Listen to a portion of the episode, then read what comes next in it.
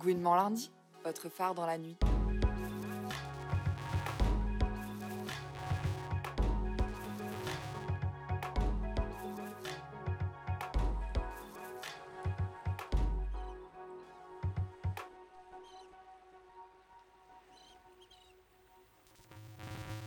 Bonsoir à vous qui écoutez Gouinement lundi, votre émission lesbienne préférée.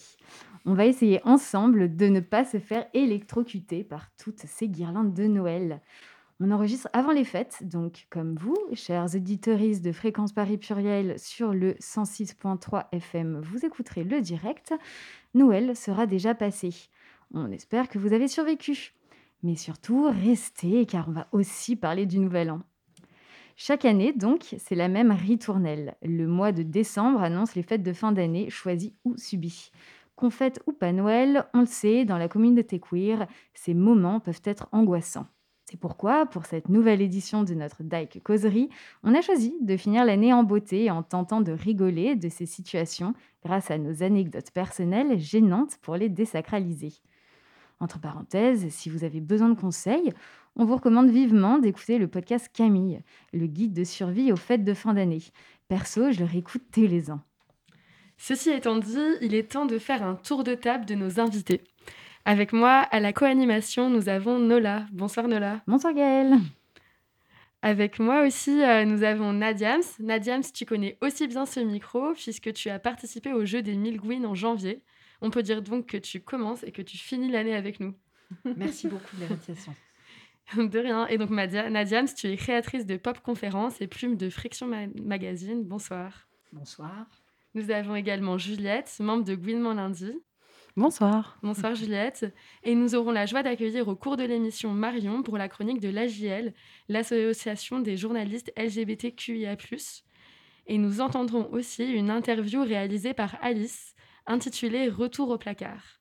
C'est un habile jeu de mots et je vous laisse la surprise en fin d'émission.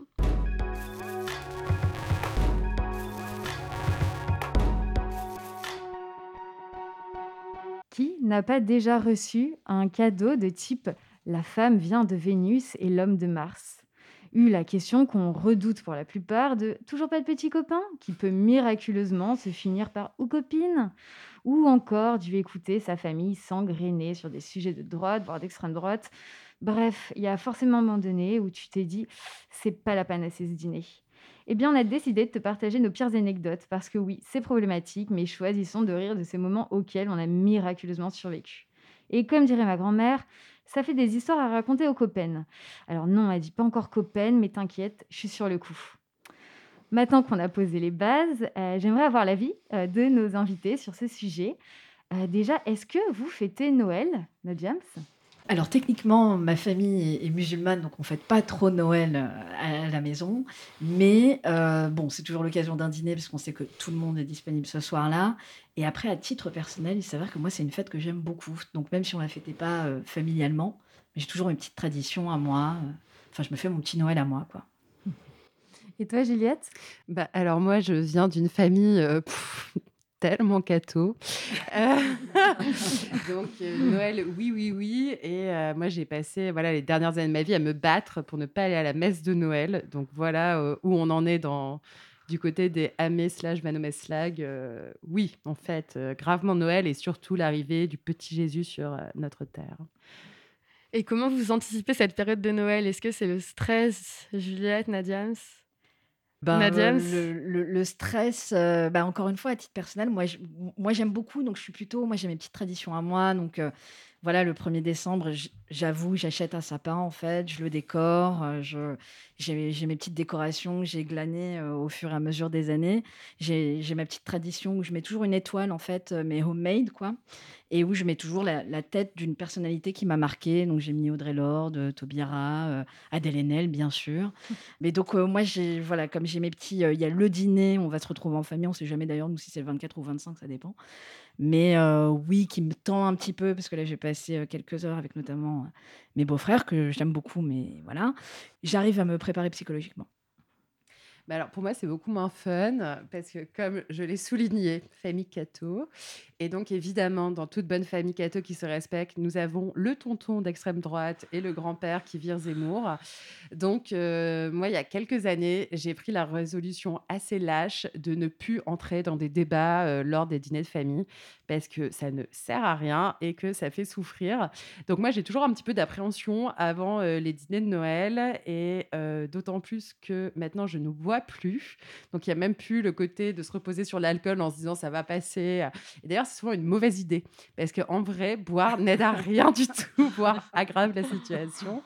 Donc ouais, non, moi de mon côté, c'est vraiment euh, voilà, bizarrement alors que je suis d'une famille pour laquelle Noël devrait être un moment hyper chouette, hyper sympa c'est la cata. Mais ça s'adoucit un peu avec euh, les petits-enfants qui arrivent, notamment ma sœur qui a eu la bonne idée d'avoir un enfant. et du coup, ça, ça rend les choses plus douces et plus sympathiques. Donc pour lui, euh, ouais, je fais un effort et c'est... Voilà, les, les, gens se tiennent un petit peu plus quand il y a, quand y a des babies euh, qui traînent dans le coin. Merci Juliette. Et vu qu'on est ensemble pour partager nos pires anecdotes, quel est votre plus ou moins pire souvenir de fête de Noël familiale ou de fête de famille si vous fêtez pas Noël en famille? Euh, là, tout de suite, tu veux peut-être. Alors, moi, j'en ai, j'en, ai une, c'était il y a quelques années. Euh, il y avait eu le mouvement MeToo qui avait commencé. Et donc, évidemment, et c'était un peu avant Noël, à vrai dire. Euh, c'était au moment de la rentrée. Et donc, ça n'avait pas raté. Le sujet est arrivé au moment, voilà, je sais pas, entre la dinde au marron et les fromages, je me rappelle plus. Et donc, on parlait de ça. Ma sœur, en plus, est très, très militante. Donc, voilà, les... ça discutait à bâton rompu. Et à un moment, je ne sais pas, je dis quelque chose comme Moi, je soutiendrai toujours une femme face à un homme sans condition. Et là, mon, mon, oncle, donc le mari de ma tante, est vraiment tombé en apoplexie, que je juste osé dire une pareille abomination, une attaque pareille envers les hommes. Et là, de m'expliquer que, mais lui, il avait été harcelé par une femme, et comment est-ce que je peux dire ça? Et donc, vraiment, sa petite ah. expérience individuelle venait, voilà, complètement. Euh, faire s'écrouler tout un euh, système de dénonciation de quelque chose de systémique. Et je me suis tellement énervée que j'ai quitté la table vraiment en furie en jetant mon verre de champagne. et je suis sortie dehors fumer une clope en cachette, car bien sûr, à 27 ans, je cachais toujours à ma famille que je fumais, parce que sinon, c'est pas drôle, c'est pas dysfonctionnel, c'est pas marrant. Et donc, j'étais là à côté de la poubelle à fumer ma clope avec le seum contre ce gros débile. Et euh, ouais, ça, je crois que de loin, c'était un de mes pires, euh, ouais, un de mes pires shitstorms où vraiment, face à cette libération de la parole, avoir cette personne blanche, d'un milieu très aisé, très bien installé, euh, me dire que, oh mon Dieu, lui avait tant souffert de harcèlement. Non, c'était pas possible, j'ai pas pu supporter. Et après, il y a eu euh, la lente mais sûre euh, progression d'Éric Zemmour. Et donc, j'ai eu droit à mon grand-père qui est venu me voir en me disant je ne sais pas si tu as entendu parler, mais il y a un essayiste très intéressant, Eric Zemmour. Alors moi, je suis out hein, dans ma famille, moi je suis lesbienne. Toutes mes cousins cousines sont lesbiennes, euh, bi. Euh, enfin vraiment, l'éducation catho a raté à plein dans ma famille. À minimum, on est bi, quoi. Genre, franchement, sinon tout le monde, c'est Queerland. Et là, mon grand-père qui vient me parler d'Eric Zemmour. Et en plus, ma, voilà, mon neveu est métis. Enfin, donc bon, rien n'allait. Et donc ça, c'est... Et donc je lui ai dit, papy... Euh, si tu veux qu'on continue à avoir des relations, euh, une relation euh, voilà, euh, de petite fille grand-père, ne me parle plus jamais d'Éric Zemmour, il le respecte à moitié. Voilà, mais je crois que ça a été les deux moments super sympas, MeToo et Zemmour qui devient quelque chose dans la société. Quoi. Aïe, aïe, aïe. Ouais, ouais, ouais, c'était bien. Et j'ai eu aussi, ah oui, en dernière anecdote ridicule, mais ça, c'est il y a plusieurs années, la compagne de mon grand-père qui s'était remariée, qui nous a fait un long laïus sur que le problème en France, c'était quand même bien les Polonais. Voilà, parce que je viens du Nord et donc il y a une grande immigration polonaise dans le Nord. Et donc elle a passé vraiment une grande partie du repas à nous expliquer que bah voilà, c'est associé. Alors c'était au moins ça avait le cachet de l'originalité, parce qu'on n'entend pas tous les jours ça. Et là vraiment avec ma soeur, on s'était regardé en se disant mais là tout est perdu quoi. Genre si on. Enfin rien n'allait de toute manière, c'était raciste, c'était xénophobe, c'était dégueulasse. On a tous un peu laissé tomber notre cuillère là en mode genre allez polonais quoi. Bon ok, d'accord. Donc euh, voilà, famille, euh, famille raciste euh, non bien aimée. Eh ben, courage. Merci, merci. Ah bah oui, vous voyez ce que qu'on peut dire là. Ouais, ouais. On fait pas semblant. Mon oncle est royaliste aussi, pareil. Ah ouais, total. La totale, la totale. Dans le jeu de cette famille, j'ai tout le monde. De l'extrême droite. Même les gens qui détestent les Polonais. Pauvres Polonais, je suis désolée pour vous. Et toi, Nadia, ça? Euh, bah, Après, moi, je suis pas outée auprès de ma famille, du coup, en tout cas, une partie de ma famille, notamment mes frangines. Mais donc, c'est vrai que, euh, bah, du coup, comme je suis pas outée, je pense que j'adopte ce truc d'être un peu en retrait, quoi. Quand toute la famille est là, euh, effectivement, parfois des réflexions à droite à gauche, j'ai eu droit aux éternels. Mais cette année, il faudra peut-être te marier avec un homme cis, bien entendu, hétérosexuel. Hein. faudra, faut quand même penser à te marier, etc. Il y a, et je crois que d'ailleurs, c'était un Noël il y a trois ans où j'ai enfin dit à ma mère, après elle comprendra ce qu'elle veut, mais vraiment pendant le dîner de Noël, pour mettre un peu un stop, et ça a marché. Un stop à ces réflexions-là, à chaque fois, il faudrait que tu te maries, il faudrait que tu te maries, il faudrait que tu te penses à te marier, Inch'Allah. Euh, de lui dire euh, pendant le dîner de Noël, euh, écoute maman, je arrête, enfin arrête de me dire, je pense que je ne me marierai jamais avec un homme. Après, elle comprend ce qu'elle veut. Ad vitam aeternam, le célibat, je ne sais pas, elle comprendra ce qu'elle veut, mais, euh, mais, euh, mais donc c'est toujours un peu comme ça, bon, des micro-agressions, auxquelles tristement après on est habitué. Donc il y a un truc où ça ressort même plus du lot, en fait, ça devient tellement comme une espèce de marronnier, un truc qui revient au, pire fait. Mais je pense que moi, le plus grand trauma de Noël, c'est quand j'ai découvert que le Père Noël n'existait pas. Donc là, ça me remonte à quand j'avais 5 ans et que, en fait, j'avais, on avait des cadeaux, mais ça, je j'avais compris plus tard via la société de mon père, en fait, qui avait, enfin, il était ouvrier dans une usine et chaque fois, on avait un, un, cadeau en fait euh, par le, comité d'entreprise, quoi. Et, euh, et, et, en fait, j'avais découvert, mais en plein milieu du salon, que les cadeaux étaient là en novembre. Mais donc j'avais 5 ans, quoi. Et ce que j'avais demandé au Père Noël était déjà là, un mois avant. Et là, j'ai compris que le Père Noël n'existait pas et catastrophe. Quoi. Oh. Voilà. Ah. C'est mon plus grand trauma. Bah, ça, c'est un truc que la famille Cato, moi, m'a protégée. C'est que ma mère était tellement Cato qu'elle ne nous fait pas croire au Père Noël. Parce que Noël, c'était eh, Jesus Christ. Donc, on m'aura au moins épargné ça. Oui, voilà.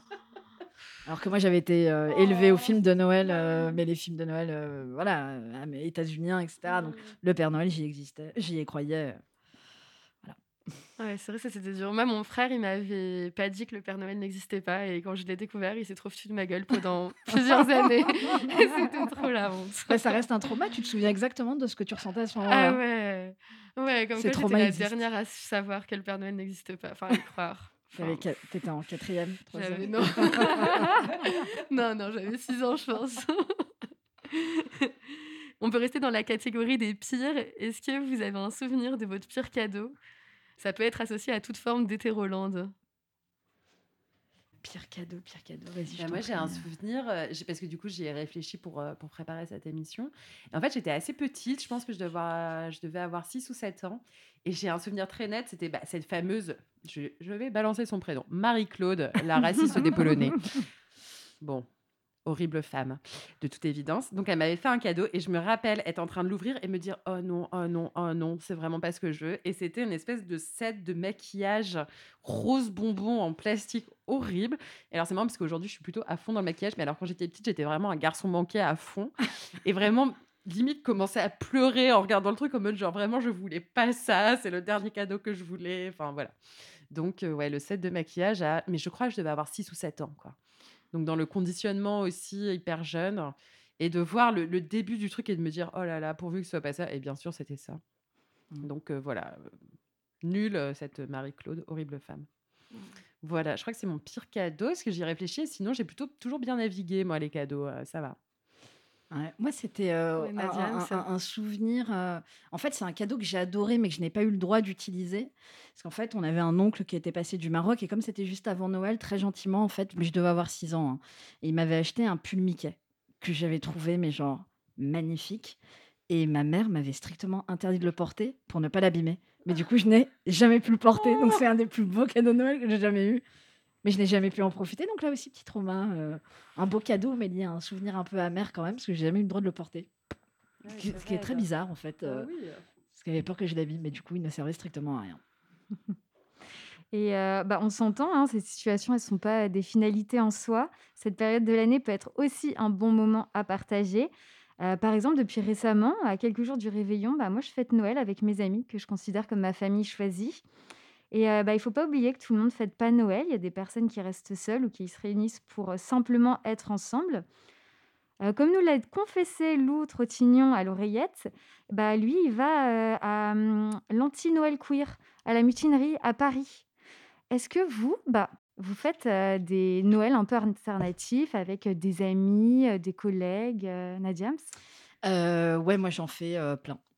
J'en fais plein, heu, bah, là j'ai fait justement un petit Noël avec, heu, avec mes meilleurs amis, heu, on a fait un petit Noël justement à la maison. Moi j'achète un sapin que je décore et tout, donc en plus, voilà, le truc du Secret Santa où on s'offre, voilà, les budgets peuvent être limités, un cadeau à chacun, chacune, mais, mais moi j'avoue que j'en fais pas mal. Voilà, pendant les fêtes, je dois avoir, 3-4, heu, apéros slash dîner slash, Ouais, ça fait heu, pas mal. avec les potes mais parce que voilà, moi j'adore ça Mais et combien de effectivement, cadeaux du coup? avec la famille choisie, alors maintenant je les fabrique depuis quelques années. Je Waouh! c'est pas mal, je je recommande et heu et mais moi j'a ouais, j'a j'a vraiment j'adore ça, les dîners, de Noël avec des potes. C'est, voilà, avec la famille choisie, c'est pour le coup vraiment mes Noëls préférés, vraiment mes Noëls préférés, ouais. Mmh. Ouais, ouais, moi aussi j'ai fait ça, là j'ai moins fait ces derniers temps, mais pendant plusieurs années, je faisais pareil, énorme dîner de Noël où j'avais je reproduisais complètement ce qu'on m'avait inculqué, euh, de ce que j'avais vu faire ma mère ou à ma belle-mère ou mes tantes, où je faisais de la bouffe pour 50 personnes euh, chez moi. et, euh, et, rien ne me faisait plus plaisir que vraiment de passer toute la journée en cuisine pour euh, recevoir des potes le soir. Maintenant, j'ai des amis qui sont un peu partis de Paris, donc c'est un peu plus compliqué. Mais on a quand même fait une raclette de Noël avec des potes dimanche soir. Et vraiment, pendant le, la soirée, je me disais, ça va sûrement être le Noël le plus sympa que je vais faire là pour ces fêtes. Donc, ouais, ouais, moi, je trouve que c'est très important aussi de faire ça avec de la famille choisie et même de pas avoir, comment dire, de pas se sentir, de pas culpabiliser, de dire non à un Noël familial qui serait trop stressant, trop anxiogène, pour privilégier, bah voilà, un truc à la mute ou même un Noël qui serait pas forcément sur les dates de Noël avec des amis, tant bien qu'on puisse se gérer le 24, le 25, c'est quand même des dates qui pèsent lourd en termes de symboles. Mais ouais, ouais, pour moi, c'est très très important c'est vraiment les... c'est ce qui m'aide à tenir pendant les fêtes, à vrai dire. Complètement. Et je pense aussi que c'est aussi des moments où tu peux un peu avoir les meilleurs cadeaux lesbiens, queer. Est-ce que vous avez des recommandations à faire? Tac, tac, tac. Ouais, tac, Nadiams. Alors là, moi, Juliette, ouais. ouais, là, moi, par exemple, on m'a offert bah, ce fameux dîner de Noël, Aurore, donc voilà, je la remercie. Une culotte de Roxane Maillet, donc qui est une créatrice Ah. lesbienne assez géniale, qui a sérigraphié des culottes où il y a marqué Ultra Goudou derrière. donc voilà, je pense que ça va être le meilleur cadeau de Noël que j'aurai cette année. Ma, ma, culotte Ultra Goudou. Ça, et puis des petits fanzines aussi, qui sont des cadeaux chouettes à faire, je trouve, parce qu'on voilà, on va pas toujours les acheter soi-même parce qu'il y en a il y en a tellement, il y en a vraiment beaucoup, on sait et du coup, je trouve qu'à offrir, c'est vraiment, assez, assez cool comme ça, on n'a pas, voilà, le le choix à faire on reçoit juste et puis il y a tellement de talents dans la communauté queer, en fait, qu'il y a juste à se baisser pour, trouver des choses vraiment, vraiment top et d'ailleurs la mutinerie faisait un marché de Noël là, d'où vient la culotte, super ultra goudou. donc voilà. Et toi, Nadia? Euh, Non, mais euh, enfin, euh, là ce, dîner Noël, on m'a offert un super cadeau, un bouquin de lettres de Marie Shelley, qui était l'autrice de, de, Frankenstein. Mais j'ai une autre amie qui a offert à une autre amie un cadeau dont j'étais hyper jalouse. Comme c'est une meuf qui adore la montagne, elle lui a offert un t-shirt brodé euh, Dyke Mountains. Mmh. Et euh, je trouvais que c'était hyper beau. Euh, donc c'est un cadeau dont j'étais immensément jalouse. Bon, je suis pas forcément montagnarde, ou... mais en tout cas, ouais, voilà. C'est plutôt un cadeau qui m'a inspiré de la jalousie. Ouais, pardon. mauvais esprit, mauvais esprit, mauvais esprit. Et tu disais que tu faisais des cadeaux. Moi, je suis hyper curieuse de savoir ce que tu faisais. Ouais, j'aime bien faire des trucs de linogravure, par exemple. Je suis très mauvaise, hein, mais, mais j'adore ça. ça fait, enfin, j'adore. J'ai découvert ça il y a pas longtemps, grâce à une amie justement qui m'a appris à en faire. dessiner aussi parfois un peu. et là, le cadeau que j'ai fait, est-ce que je l'ai fabriqué? Je sais plus. Mince, là, ça me revient pas parce que je panique et que j'essaye de mobiliser mes souvenirs et ma mémoire. Mais, mais sinon, ouais, j'aime.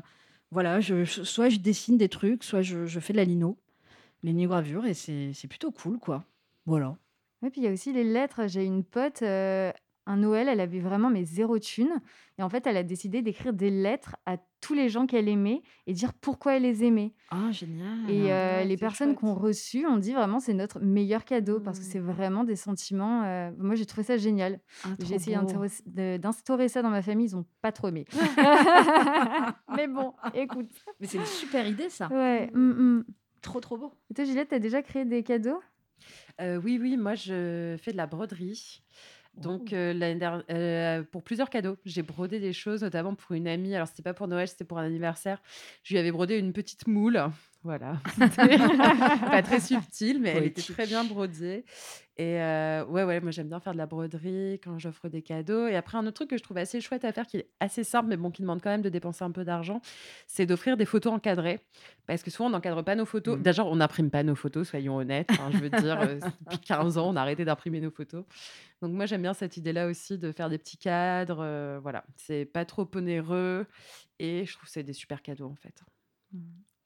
Ouais, ouais, cette année, je vais faire, une poterie pour une pote avec j'ai pas encore décidé, soit je vais faire une vulve, soit, un pot avec des seins. Ça peut être une idée aussi. Les deux options sont magnifiques et aussi, des petits cadeaux, parfois des trucs qui n'ont effectivement rien coûté. Ben voilà, ça y est, je me souviens du cadeau que j'ai fait, mais ça m'a strictement rien coûté, mais ça me faisait immensément plaisir d'offrir ça à cette amie. Euh, mes parents euh, bah, revenaient euh, du Maroc parce qu'ils étaient partis voir leur famille et il s'avère que on vient d'un village, quoi, reculé dans le sud du Maroc. Et à côté de chez nous, dans notre village, la famille fabrique de l'huile d'olive et de l'huile d'argan. Du coup, en toute petite quantité, j'ai pu en offrir à, à cette amie, mais parce que voilà, ça me faisait trop plaisir de. Donc voilà, zéro coût. bon, après, il fallait avoir accès à ces, huiles, mmh. mais, mais d'offrir des trucs enfin, qui nous tiennent à cœur, qui disent quelque chose de nous, d'où l'on vient ou enfin voilà, mais euh, mais voilà, aussi des idées, euh, pourquoi pas? On prend. Merci à vous pour ces partages. Avant de passer à notre deuxième thème qui n'est autre que le nouvel an, on n'allait pas y couper, hein. Je vous propose qu'on passe à la chronique média.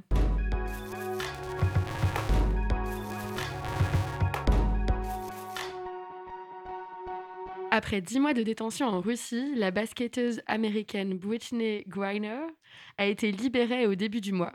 L'occasion de revenir sur cette affaire et son traitement médiatique avec Marion de l'AJL. Salut Marion. Salut à tous. Alors, euh, désolée, je vais te décevoir. Moi, je dis Britney Greener parce que voilà, je ne parle pas hyper hyper bien anglais. Euh, ce mois-ci, vous avez sûrement entendu parler de cette histoire, celle de la libération de Britney Greener une basketteuse américaine militante LGBT+, détenue en Russie pendant dix mois. Elle avait été arrêtée juste avant le début de l'invasion russe en Ukraine, alors qu'elle venait d'arriver à l'aéroport de Moscou. La douane a trouvé un liquide de vapoteuse à base de cannabis qu'elle utilisait pour soulager ses douleurs, et c'est une substance qui est illégale en Russie, mais pas aux États-Unis. Mais déjà, que venait-elle faire en Russie? En fait, euh, de nombreuses basketteuses américaines sont mieux payées à l'étranger qu'aux États-Unis. Du coup, entre deux saisons, elles vont régulièrement jouer dans d'autres pays. C'est une inégalité entre les athlètes masculins et les athlètes féminines qui incite euh, ces dernières à jouer euh, très loin, souvent en Europe, mais aussi parfois dans des États pas démocratiques du tout, comme la Chine ou la Russie. Maintenant, on peut se demander pourquoi elle est restée aussi longtemps emprisonnée. D'abord, euh, son cas n'a été rendu public que le 5 mars, plusieurs semaines après son arrestation. la guerre en Ukraine a aussi rendu plus délicates les négociations de sa libération. Mais c'est pendant l'été que Britney Greener est condamnée à 9 ans de prison en Russie et que très vite, ses fans et ses proches avaient repris le hashtag Free Britney. Sa femme, Cheryl Greener, avait d'ailleurs interpellé Joe Biden pour la faire libérer. Pourtant, on n'a pas beaucoup entendu parler de son orientation sexuelle ces derniers jours. Et oui, si quelques médias ont mentionné sa femme, très peu ont souligné le rôle qu'elle a joué dans sa libération et beaucoup ne donnaient même pas son nom en fait. Les médias euh, se sont davantage concentrés euh, sur euh, l'aspect géopolitique de son arrestation, c'est-à-dire sur les tensions entre les États-Unis et la Russie liées à la guerre en Ukraine, et l'échange avec Victor Bou, un marchand d'armes russe jusque-là détenu aux États-Unis. Parmi les articles publiés en ligne quelques heures après sa libération, euh, seul le magazine Tétu et le site web de BFM TV comportent ainsi le mot lesbienne. On constate donc une fois de plus l'hésitation, et c'est un euphémisme vraiment, de certains médias à dire euh, ce mot, à dire lesbienne, et leur tendance à, aussi invisibiliser euh, les lesbiennes. Dans le cas de Britney Greener, cacher son orientation sexuelle pose d'autant plus problème, puisqu'en plus d'être connue pour être une excellente basketteuse, elle a gagné deux médailles d'or olympiques, elle est aussi très engagée dans la cause LGBT. Quelques années après avoir fait son coming out en 2013, elle évoque souvent son homosexualité en interview et dans un livre autobiographique. Elle est aussi devenue la première égérie LGBT+, de Nike. Bref, impossible de la réduire au ballon orange et de zapper son militantisme. Mais il y a aussi autre chose que les médias n'ont pas ou peu évoqué. Quoi donc? Eh bien, l'intersectionnalité. Quand un média explique que Britney Greener fait partie de la communauté LGBT, LGBT, et homosexuel, voire qu'il utilise le mot lesbienne, il est rare qu'il précise aussi qu'elle est afro-américaine. C'est l'un ou l'autre, l'une ou l'autre de ces identités qui est mentionné, mais rarement les deux. Il n'y a en fait que des associations, donc comme la National Black Justice Coalition, qui luttent contre le racisme aux États-Unis, qui insiste sur l'importance de son identité pour comprendre en quoi son emprisonnement était symbolique. Euh, l'association euh, dit euh, Ne vous y trompez pas, Greener était détenu en Russie sous des chefs d'accusation fallacieux en tant que prisonnière politique en raison de son identité d'américaine. Le fait que Greener était à la fois noir et LGBT, a fait d'elle une cible encore plus importante. Une déclaration qui devrait peut-être inspirer certains médias. Merci Marion. Et pour information, Britney Griner. C'est la provocation. annoncé la semaine dernière qu'elle jouera pour la prochaine saison de la WNBA, la NBA féminine qui commence en mai 2023.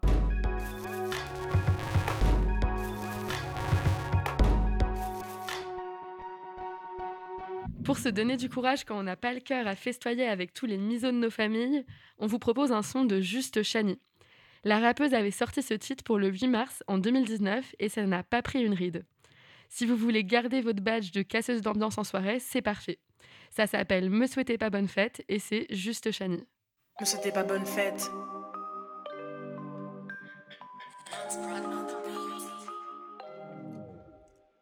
Me souhaitez pas bonne fête, ou alors souhaitez-la aussi aux femmes qui ont mordu le sol ou qui ont morflé. Celles sont morphines qui trouveront pas morphées. Celles qui ont croisé le carrosse, c'est pas la bonne fée. Elle a porté jupe, on l'a boxé, on l'a embauché juste pour ses bonnes fesses. Dans le bus, on l'a frotté. Non, me souhaitez pas bonne fête. Me souhaitez pas bonne fête. J'ai vu le nombre de mythos, j'ai lu de sombres éditeurs croiser des bandes de mythos. Toi, 16 ans, privé de Wico. Elle a 6 ans, privé de clito. Synopsis, elle est de nuit. Si jo, si jolie. Le monde est miso, la musique aussi. Silo, syllogisme. Me souhaitez pas bonne fête. Si jo, si joli. Me souhaitez pas bonne fête. Silo, syllogisme. Me souhaitez pas bonne fête. Vino, vino, vie. Me souhaitez pas bonne fête. Gino, Gino, peace. Rends l'argent, mais rends d'abord les 20%. Ils me traitent de pute parce que je l'ai repoussé. Les mentalités, faut qu'on se batte pour ça. Une main par-ci, un cri perçant. Les publicités ne choquent plus personne. Tant que pour convaincre, on utilise une paire de seins. Le bonheur d'une femme et le liquide vaisselle sont sino. J'ai cramé depuis mes premiers ratus. Le masculin l'emporte sur mes ratures. Dieu a dit que tu nous tenteras douce. Tu auras l'interdiction de nous montrer tes rotules. Oh, tu sais, chez nous, elles sont matées à l'acide. Le lanchage est massif quand la danse est lascive. 13 ans et marié, tu connais la suite? Vito, vito, lit. Me souhaitez pas bonne fête. Si joli, si joli. Me souhaitez pas bonne fête. Silo, syllogisme. Me souhaitez pas bonne fête. Vino, vino, vie. Souhaitez pas bonne fête. Gino, Gino,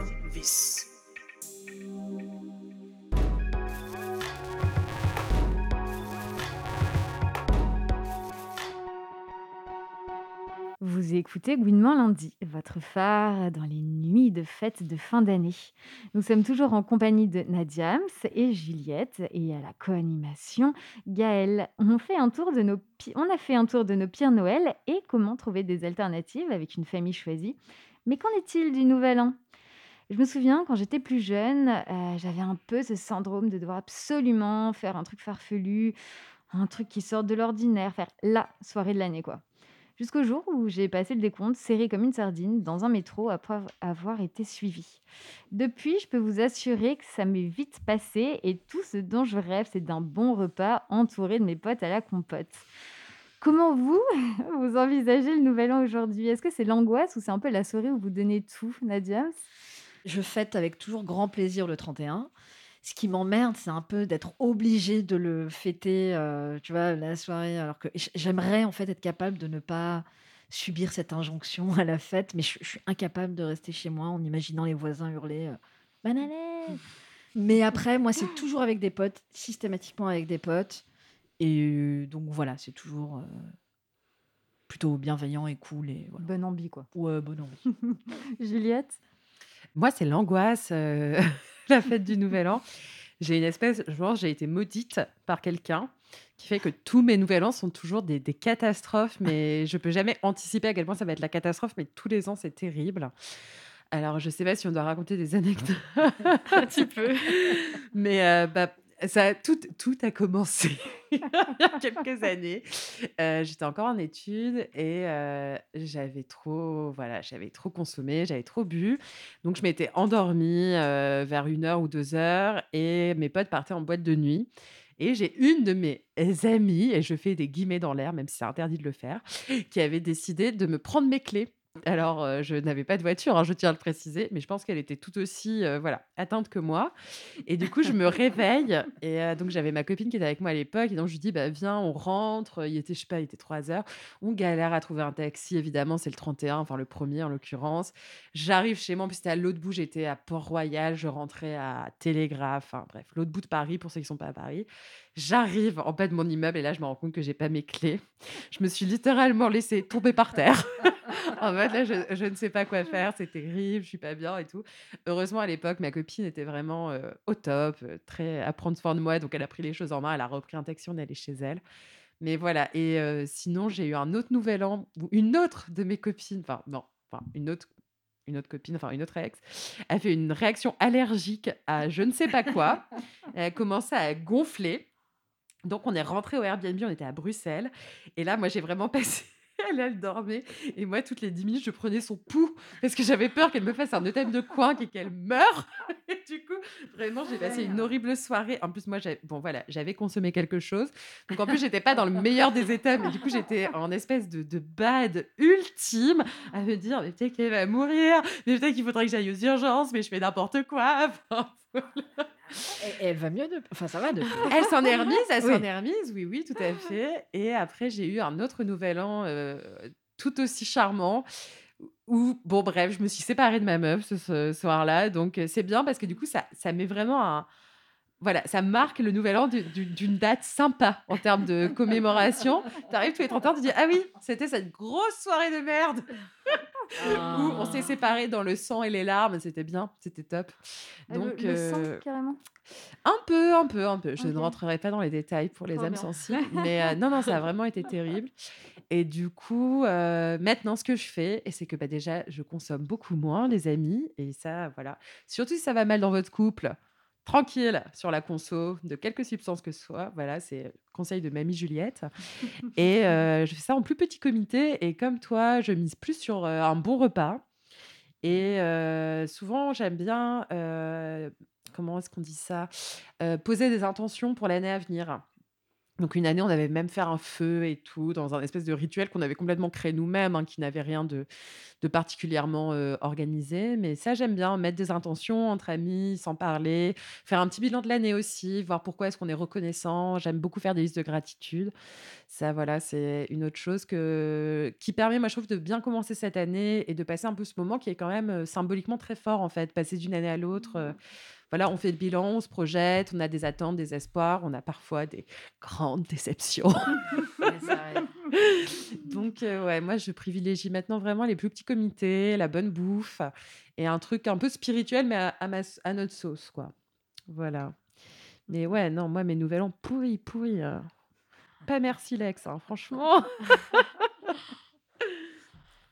quand même, là, tu as un truc hyper apaisant, enfin, de faire des listes de gratitude et euh, de poser des intentions pour l'année. D'un coup, on est passé à un mode zen, de la grosse soirée au mode zen. C'était pour, comment dire, recalibrer les choses, quoi. C'était pour récompenser après le, le, drame, euh, les larmes, tout ça. Genre, j'ai plus envie de ça. Voilà, ça, c'était la vingtaine. On est entré dans la trentaine maintenant. On est plus sage. C'est plus apaisé. Fait un bilan. Mmh pour revenir un peu peut-être dans la vingtaine, euh, on va parler du décompte. C'est quand même un moment particulièrement angoissant, je trouve. D'un coup, j'ai l'impression qu'on doit tous sauter de joie, s'embrasser, avant de regarder son portable pour voir si quelqu'un a pensé à nous, à nous envoyer un texto ou à nous appeler. Peut-être maman, elle nous a appelé. Alors, c'est quoi votre pire décompte? Euh, Nadia, une, anecdote euh, précise? Est-ce que tu en as une, si tu en as une? Non, j'en ai pas, mais après, alors pardon, j'ai l'impression. Et moi, j'aime bien un peu le décompte. Ah, ah mais t'as le droit. Ah, mais j'avoue, c'est C'est la touche positive de l'émission. Oui, c'est clair. Non, mais après, c'est pas non, j'en fais pas non plus un truc. Euh, mais euh, je sais pas, ça me fait marrer. Après, pas trop de pression.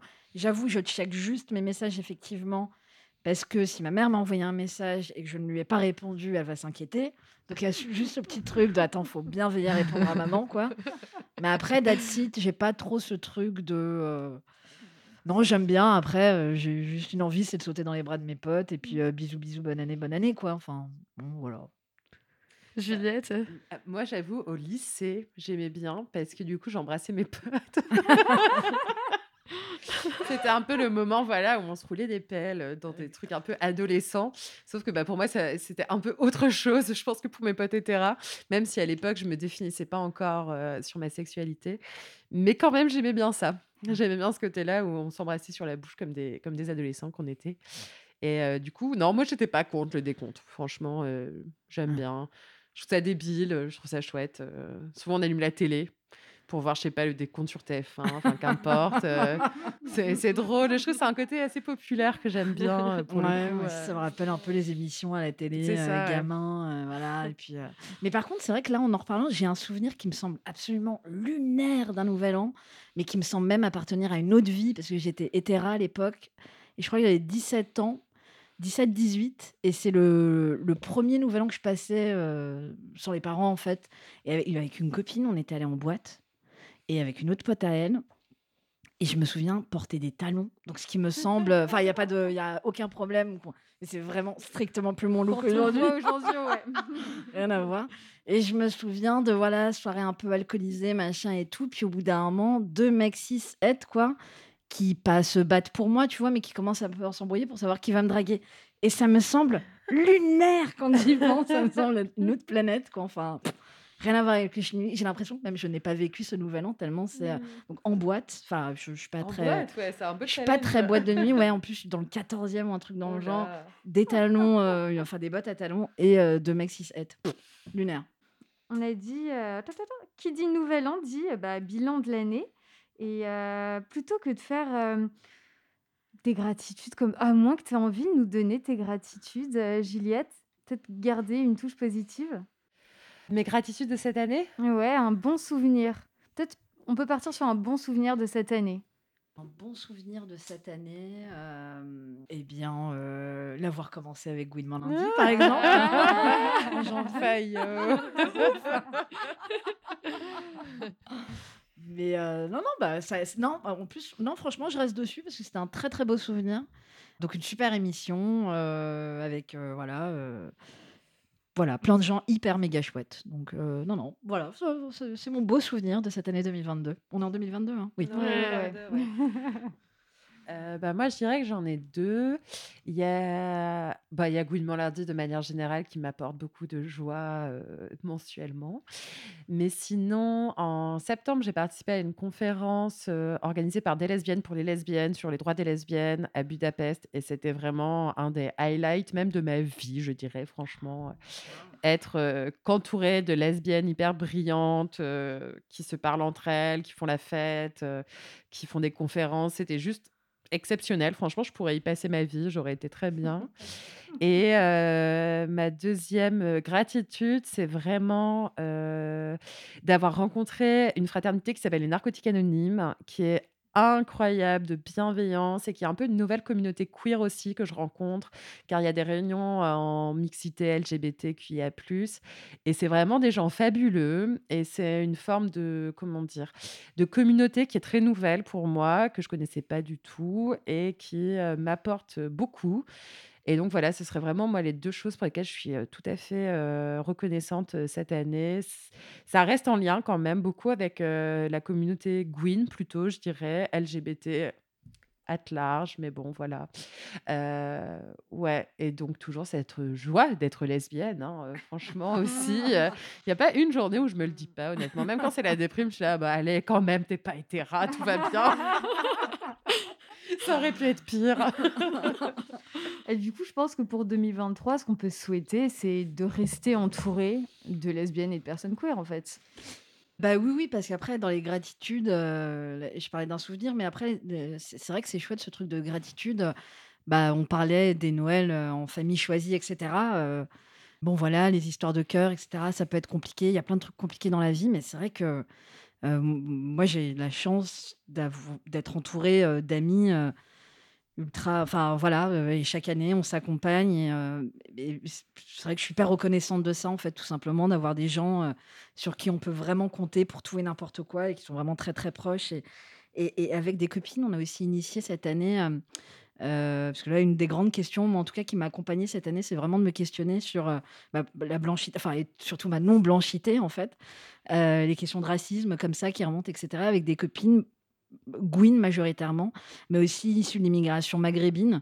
On a commencé comme ça à faire des dîners en non-mixité et en fait, c'est hyper cool parce qu'il y a voilà de, parfois douloureux ou en tout cas, émouvant, sensible etc. mais incroyablement, heu, empouvoirant en fait et c'est vrai qu'on a un peu lancé comme ça, l'air de rien. On a commencé par une raclette là, il y a quelques mois et enfin quelques semaines.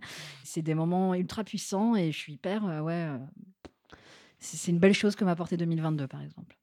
Et que j'aimerais continuer en 2023, Inch'Allah. Eh ben, on te le souhaite.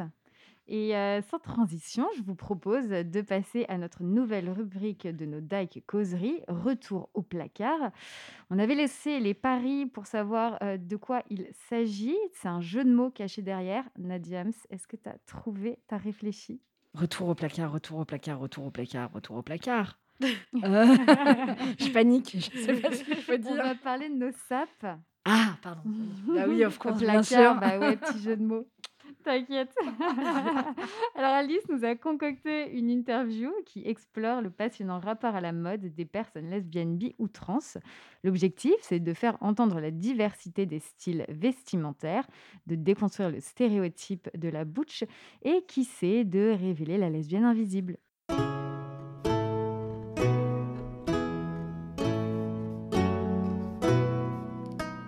Charlotte euh, Perrier, 35 ans, euh, patronne de bar dans le 10e arrondissement à Paris. Euh, je suis d'origine bretonne, arrivée à Paris il y a 15 ans maintenant, et puis depuis 8 ans dans, le bistrot.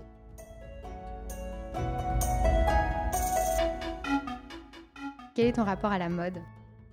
Hum, J'aime bien, j'aime bien les. Enfin, je fais attention à la manière dont je m'habille, j'essaye de m'apprêter un peu, j'aime bien les bijoux, la fantaisie. Après, c'est pas non plus quelque chose auquel je, porte attention 7 jours sur 7, 365 jours par an. quoi. Qu'est-ce qui, selon toi, signale ton appartenance à la communauté queer? Euh, je sais pas si c'est dans la manière de m'habiller ou peut-être dans le tempérament, plus dans les mimiques, dans la, manière de s'exprimer. Euh, mais c'est assez marrant que tu parles de ça parce que je tiens ce bar avec mon frère. Donc, étant lesbienne, euh, il y a quand même pas mal de, nanas lesbiennes qui viennent ou, de trans, etc. Et ça peut arriver par moments que des gens nous demandent s'ils sont dans un bar lesbien ou dans un bar gay. alors que non, en fait, c'est pas le cas bah, le fait euh, de. C'est que je dois dégager quelque chose. Alors, est-ce que ça vient des, des vêtements ou du, comportement? Mais, euh, mais il doit se passer quelque chose, ouais. Qu'est-ce que tu as mis à ton dernier date? Je suis mariée maintenant, ça fait 8 ans. J'étais au travail et je crois que j'avais un débardeur assez échancré. Pour le coup, là, j'avais peut-être le look un peu badass, là, et un jean noir classique avec des petites bottines, mais j'avais un débardeur bien, bien échancré ce soir-là. Et il y avait un match de foot féminin qui était une demi-finale, je crois, France-Allemagne. C'était en 2015. Et donc j'avais pas mal de nanas euh, lesbiennes, euh, trans euh, dans le bar. Et je crois que ouais, j'allais bien dans le tempo. C'est quoi ta tenue de lesbienne de Noël? Bah, le, le, noir, hein, valeur sûre, hein, tenue noire. plutôt proche du corps en bas et, et plutôt large en haut. Est-ce que tu peux nous faire entendre, sans parler, quelque chose que tu portes sur toi aujourd'hui?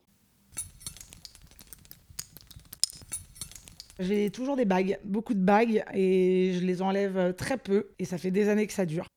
Et, tu penses que ça, c'est quelque chose qui t'identifie? Non, non, bah non. Euh, je suis assez branchée musique pour le coup. Euh, tu vas dans un festival euh, de métal ou dans un bon concert grunge, ils ont plein de bijoux, et puis ils sont pas pour autant de la même communauté, quoi. Est-ce que autour de la table, ce sujet vous parle? Nadiams Des fringues euh, ouais. grave. Bah, bah, tu disais par exemple que tu n'étais pas out pendant que tu faisais tes repas de famille de Noël. Est-ce que du coup tu portes une importance à ce que tu vas mettre euh? Euh, Ouais, mais alors juste technique, pas tant sur le type de vêtements. Je, porte vraiment, voilà, je, je m'habille comme vous me voyez là. Après, il s'avère qu'effectivement, mes parents ne savent pas que je suis tatouée. Du coup, et je les ai sur les bras. Euh, du coup, euh, ouais, quand je vais chez mes parents, je fais attention à avoir des manches longues en fait. Euh, mais après, quand je suis avec mes frangines, pas de problème. Mais, mais oui, oui, je dois. C'est un détail technique de longueur de, de, de manche. Et toi, Juliette? Ouais, ouais, moi, c'est une question qui me travaille beaucoup parce que moi, du coup, je suis plutôt femme. Et donc, j'ai toujours peur qu'on me confonde avec une hétérasse, qui est vraiment ma plus grande peur sur Terre. et à chaque fois, je me trouve pas assez lookée. Et en même temps, je me heurte quand même assez vite à la question de l'argent et du temps. Parce que, ok, alors les gens qui vont dire ah, tu peux être looké même si t'as pas d'argent. Non, pardon, à un moment, les belles fringues, les trucs, ça coûte de la thune. Ou à minima, ça coûte d'avoir du temps pour aller fouiller des fripes et tout. Donc voilà, ça suffit les personnes chiantes qui me disent ça. Et du coup, ouais, moi j'ai ce truc d'adorer être femme, d'adorer porter des trucs hyper féminins et en même temps d'avoir quand même envie de crier que je suis Gwyn. Donc, je m'en sors pas très bien.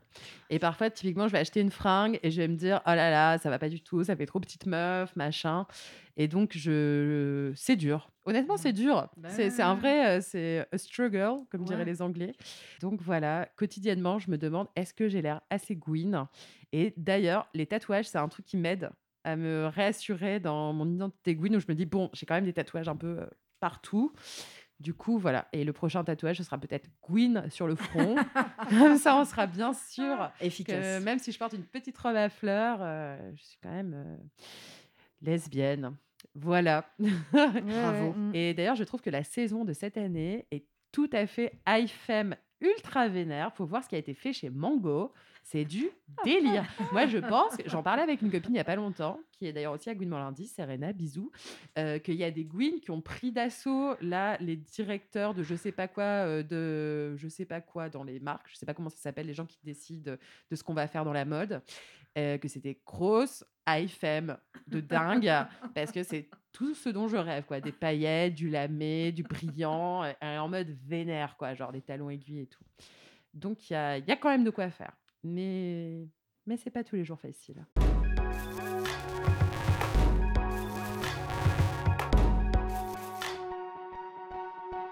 Et pour cette annonce musicale, Sophie, qui s'est occupée de la programmation de l'émission, m'a demandé de prendre mon ton le plus FIP pour vous introduire cette petite pépite pop française. Parce que si on veut des sons électro, des voix au perché et des contenus crypto-lesbiens, ou pas crypto du tout, il n'y a pas que Fishback dans la vie. Il y a aussi Laura Cahan. Elle nous parle de phares et de filles qui se jettent à l'eau. On a aimé et décidé de vous faire découvrir, si ce n'est déjà fait, La Jetée de Laura Cahan.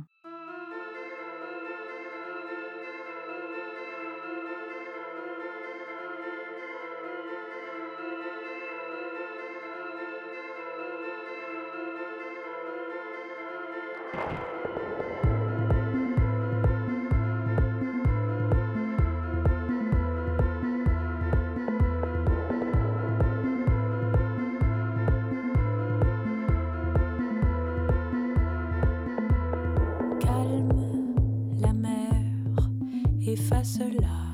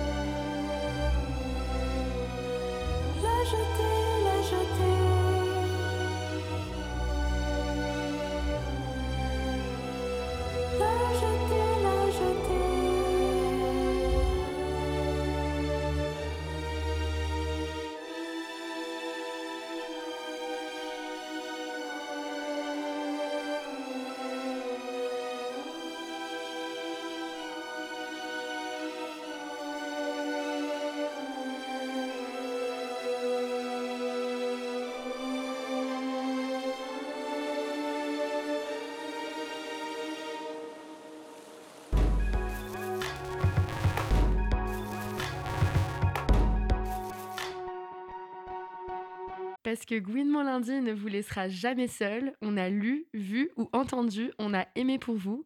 Ce sont les recos de cet hiver pour sauver votre fin d'année. En début d'émission, on a parlé du podcast de Binge Audio Camille pour survivre aux fêtes de fin d'année. Avez-vous d'autres recos culturels à nous partager? Nadiams oui, alors je vais avoir un tout petit moment d'autopromo, mais culturel à partager à venir. en fait, là, je reviens de Suisse où j'ai pu, jouer dans un spectacle qui s'appelle Boulevard du queer. Euh, où euh, parmi euh, les interprètes, il y a également Jasmine Malin, Elisa Monteil, mis en scène par De Guin, qui s'appelle Claire Lapère et, Mélanie Martinez-Jens. Rebecca Chaillon a fait partie d'une des versions. Tani joue également dans le spectacle. Et donc, ça se jouera le 26 janvier à la MP2A à Paris. voilà, donc si vous voulez venir. Et, pour, et là, juste dernière, une autre petite reco, mais juste parce qu'elle est lunaire. Euh, je ne sais pas si vous avez entendu parler de ce documentaire euh, Harry et Meghan sur Netflix, donc qui raconte euh, la, rébellion, on ne voit pas mais je fais des guillemets, de Harry et, Meghan, donc qui ont quitté Windsor. Et alors c'est chouette à regarder parce que il y a quand même un endroit où il parle de racisme en fait et du racisme dont a été victime Meghan et donc en fait de redire eux-mêmes redisent, donc lui-même issu de cette famille, que quand même, eh ben, le, la Grande-Bretagne était quand même un empire colonial et que donc euh, le racisme systémique et l'impensé raciste habitent la famille royale. Donc ça, c'est pas mal. Mais après, c'est complètement lunaire parce qu'ils vivent quand même sur une autre planète. Euh, leur premier date était genre au Botswana ou un truc dans le genre. Enfin, complètement lunaire. Enfin, bon, bref, euh, voilà. Donc, voilà. Donc, je recommande ça aussi parce que c'est mi-cool, mi-waouh. Juliette euh, Ouais, moi j'ai plusieurs recommandations plutôt sonores. La première, c'est une chanson, parce que moi je sais que dans les moments un peu pas chouettes, parfois je peux vraiment m'accrocher à une chanson qui va à la fois donner un peu, comment dire, une coloration à ma vie, euh, mélodramatique, mais un peu survivante, un peu en mode je vais de l'avant dans l'adversité. Bref, c'est donc euh, une chanson qui s'appelle Touche-moi et c'est euh, Kalinka et Johanna et c'est mmh. complètement lesbien et c'est très très chouette. C'est vraiment une artiste très talentueuse qui a d'autres sons très cool. Et ensuite, j'ai trois podcasts à recommander qui, sont, qui ont du gay content, on va dire du contenu gay lesbien. Donc deux qui sont en anglais, donc désolé pour ceux qui n'écoutent pas en anglais. le premier s'appelle Alice is Undead, Alice n'est pas morte, et l'autre Dream Boy.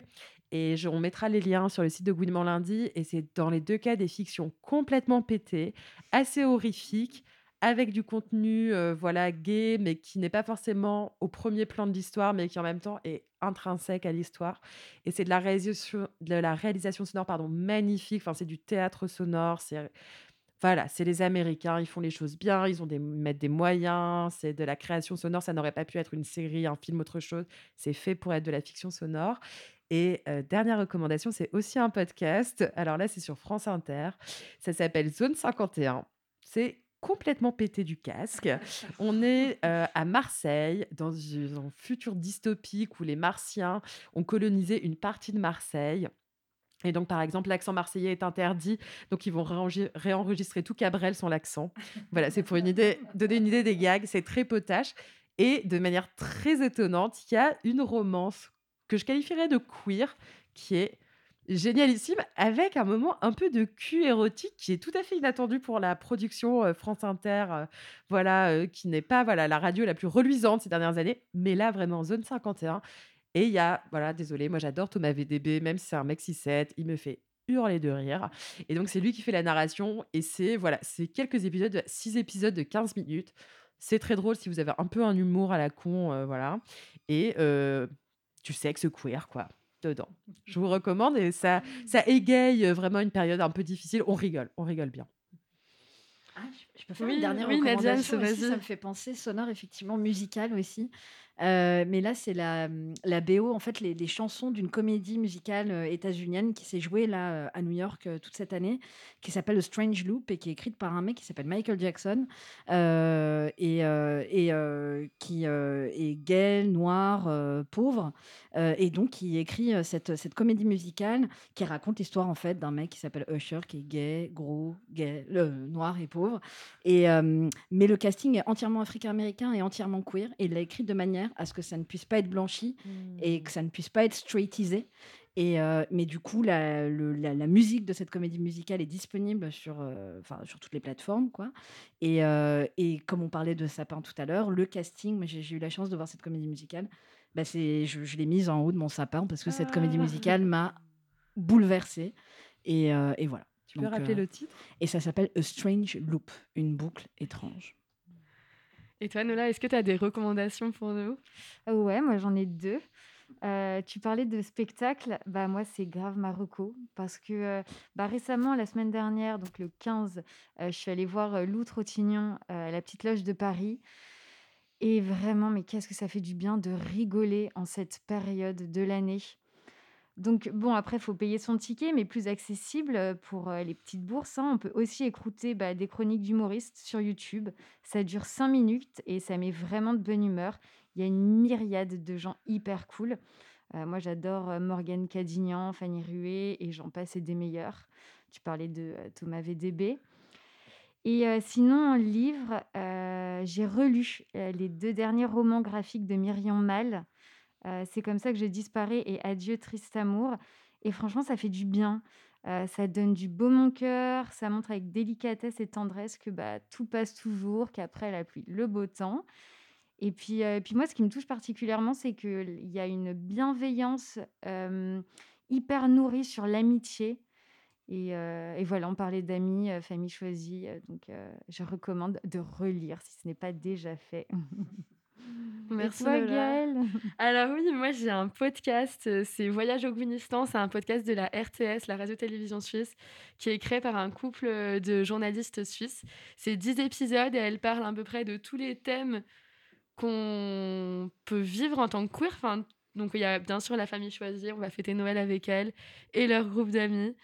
Et euh, bon, elles vont appeler Alice Coffin, l'oncle l'oncle homophobe. Enfin, il y a plein de rebondissements et vraiment, je pense que c'est parfait pour euh, bah, les Gwyn qui sont depuis hyper longtemps dans le Gwynistan, qui connaissent par cœur. Je pense que ça peut quand même apporter quelque chose.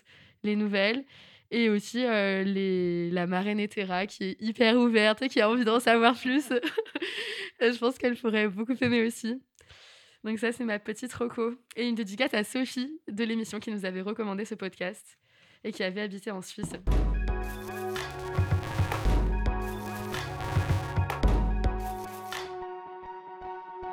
Oui, mon lundi, c'est fini. Merci à notre invité, Nadiams. Merci à vous. Et merci euh, à Alice pour sa rubrique Fashion. Merci à Marion pour sa chronique média, ainsi qu'à toute l'équipe. Donc aujourd'hui, en plateau, on avait Juliette, notre deuxième invitée, Nola et moi-même, en régie Isabelle, et en coulisses ou derrière leur radio, on l'espère, Inès, Serena, Jo, Sophie, Émilie et Eline. Vous pouvez retrouver l'émission en replay sur notre site et toutes les plateformes de podcast. N'hésitez surtout pas à liker, noter, étoiler et partager Gouinement lundi pour porter haut les voix des Gouines, bi et trans. On se retrouve le mois prochain pour une nouvelle émission. Mais pour tout de suite, on retrouve sur FPP le rendez-vous du Club Gwyn. Ce mois-ci, Serena et Inès vous présentent leur coup de cœur du moment.